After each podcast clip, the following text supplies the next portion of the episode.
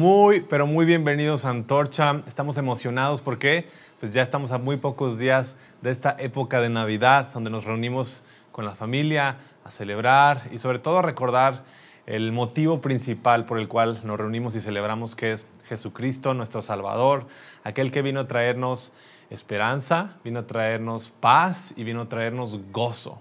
Y una de las cosas que quisiera compartirte el día de hoy es acerca de la esperanza. Desde la perspectiva bíblica, la esperanza es esta anticipación de saber que el futuro va a ser mucho mejor que el presente. Y algo que me llamó mucho la atención es que eh, en, la mentalidad eh, judía y el pueblo de Israel, para poder alimentar esta esperanza, tomaban en cuenta los acontecimientos del pasado, el presente y tomaban las promesas que venían al futuro. Entonces, para mí esto me cambió un poco, me abrió el panorama porque creo que a veces la esperanza la confundimos con optimismo. Y el optimismo a veces caemos en... El optimismo es el poder, eh, poder configurar y visualizar una solución aun cuando las circunstancias son complicadas. Pero la esperanza va mucho más por encima de eso, porque no está condicionada a las circunstancias del presente, sino toma en cuenta, como te comentaba, el pasado, el presente, pero sobre todo el futuro, las promesas. ¿Y cuál es esa promesa? Bueno, para ellos era este Salvador, este Redentor y este Mesías, que tú y yo el día de hoy conocemos como Jesús. Jesús vino a traer paz, vino a traer gozo y vino a darnos a ti y a mí esperanza. Esperanza de saber que Él tiene las cosas bajo control. Esperanza de saber que sus palabras se cumplen. Sus promesas son sí y amén. Esperanza de saber que Él no es deudor de nadie y que aunque a veces eh, eh, las circunstancias no puedan aparentar ser muy positivas o el futuro no se vea muy prometedor. Ahí es cuando recordamos la perspectiva bíblica de la esperanza. Tomamos en cuenta lo que Dios sí ha hecho, lo que Dios está haciendo y confiamos y creemos en lo que Dios está por hacer. Así que para nosotros esta Navidad es muy especial y queremos compartir contigo estas pequeñas palabras y sobre todo tener, tenemos hoy una invitada de honor, bueno, son dos, dos invitadas de honor que tienen un mensaje muy especial para ustedes. Antes de dejarlos con este video, quiero decirles que este es eh, el video que cierra el año, es decir, no habrá un próximo video hasta el 2022.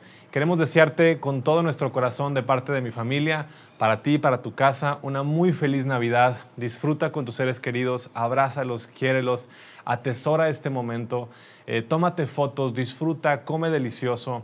Y si en tu caso a lo mejor estás lejos de tu casa, de tu familia, recuerda que no estás solo, que Dios está contigo y que siempre es bueno tener esta esperanza. Así que de antorcha para todos ustedes, de mi familia, para ustedes, muy feliz Navidad, los amamos y nos vemos en el 2022. Así que ahora los dejo con este video de Micaela Ramos Sánchez y Carla Mercado.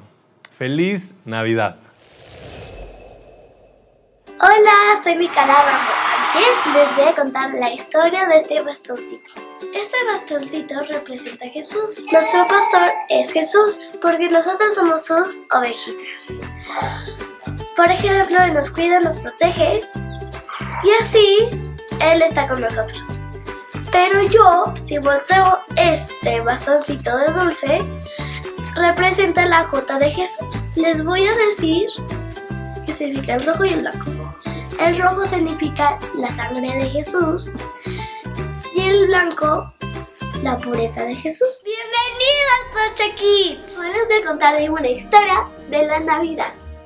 Les voy a contar ahora de la parte chiquita de la Navidad. La parte chiquita de la, de la Navidad son los regalos, las cenas navideñas, los viajes, los regalos y los juguetes. Ahora les voy a contar de la parte más padre de la Navidad. Hay una mujer que se llamaba María y estaba muy emocionada porque se iba a casar con José y iba a tener un bebé. De repente se le apareció un ángel y le dijo, María, vas a tener un bebé, pero ¿cómo? Le dijo María, si todavía no puedo tener un bebé, le dijo el ángel, tranquila, todo va a estar bajo control. Entonces se fue el ángel y fue a contarle a José. Estaba muy emocionado. Entonces le dijo, José, voy a tener un bebé, pero le dijo José, ¿cómo? Si todavía no nos casamos. Y él dijo, tranquila, el Espíritu Santo de Dios tiene todo bajo control. Entonces, estaban muy emocionados. Así que, después de un rato, estaban en un lugar muy extraño, ya que pasaron nueve meses. María estaba embarazada. Estaban en, en Belén. Entonces estaba buscando el lugar, tocaba y las puertas tocaba por todos los lados y no encontraba lugar. Hasta que un, un en la noche encontró un, lugarcito en donde habían animales. Entonces dijo, aquí. Entonces María ahí reposó y ahí tuvo al bebé. Aquí los tuvo. Ahí está. Les voy a contar la última parte de la Navidad. Es disfrutar a Jesús. Festejamos su nacimiento. Festejamos su nacimiento porque Él murió en la cruz por nosotros. Y les podría decir a todos los niños de toda la vida, festejarlo a Él. Ahora le vamos a hacer vida. Estamos súper felices. Yo hoy aprendí muchísimo. Aprendí muchísimo sobre la Navidad. Y la verdad es que queremos poner en práctica y guardar este increíble mensaje en nuestros corazones. Por eso el día de hoy vamos a hacer una manualidad vamos a hacer un dulcecito de Navidad y para esto vamos a necesitar solamente un solo material, que son foamies moldeables, que los puedes encontrar en cualquier papelería o cualquier supermercado. Solamente tienes que comprar de color blanco y de color rojo. ¡Empezamos! Lo primero que vamos a hacer es tomar el foamy blanco y formar un bomboncito.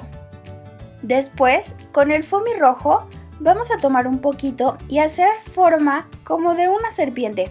Tiene que quedar delgadita. Vas a tomar tu bomboncito y lo vas a enrollar por la mitad y vas a hacer lo mismo por el otro lado, de forma que queden cuatro espacios en ellos. Después vas a tomar el bombón y lo vas a empezar a apretar para que vuelvas a hacer la forma de una serpiente. Déjalo en el grosor que tú desees. Cuando esté listo lo tomas de un lado y empiezas a torcerlo para que tome la forma del dulce y por último haces la forma de bastón. Déjalo secar por unas horas y listo, tendrás un bastón que te recordará el verdadero significado de la Navidad. Bueno, pues adiós, que nos vemos en el siguiente video, que disfruten la Navidad. Disfruten la Navidad, bye.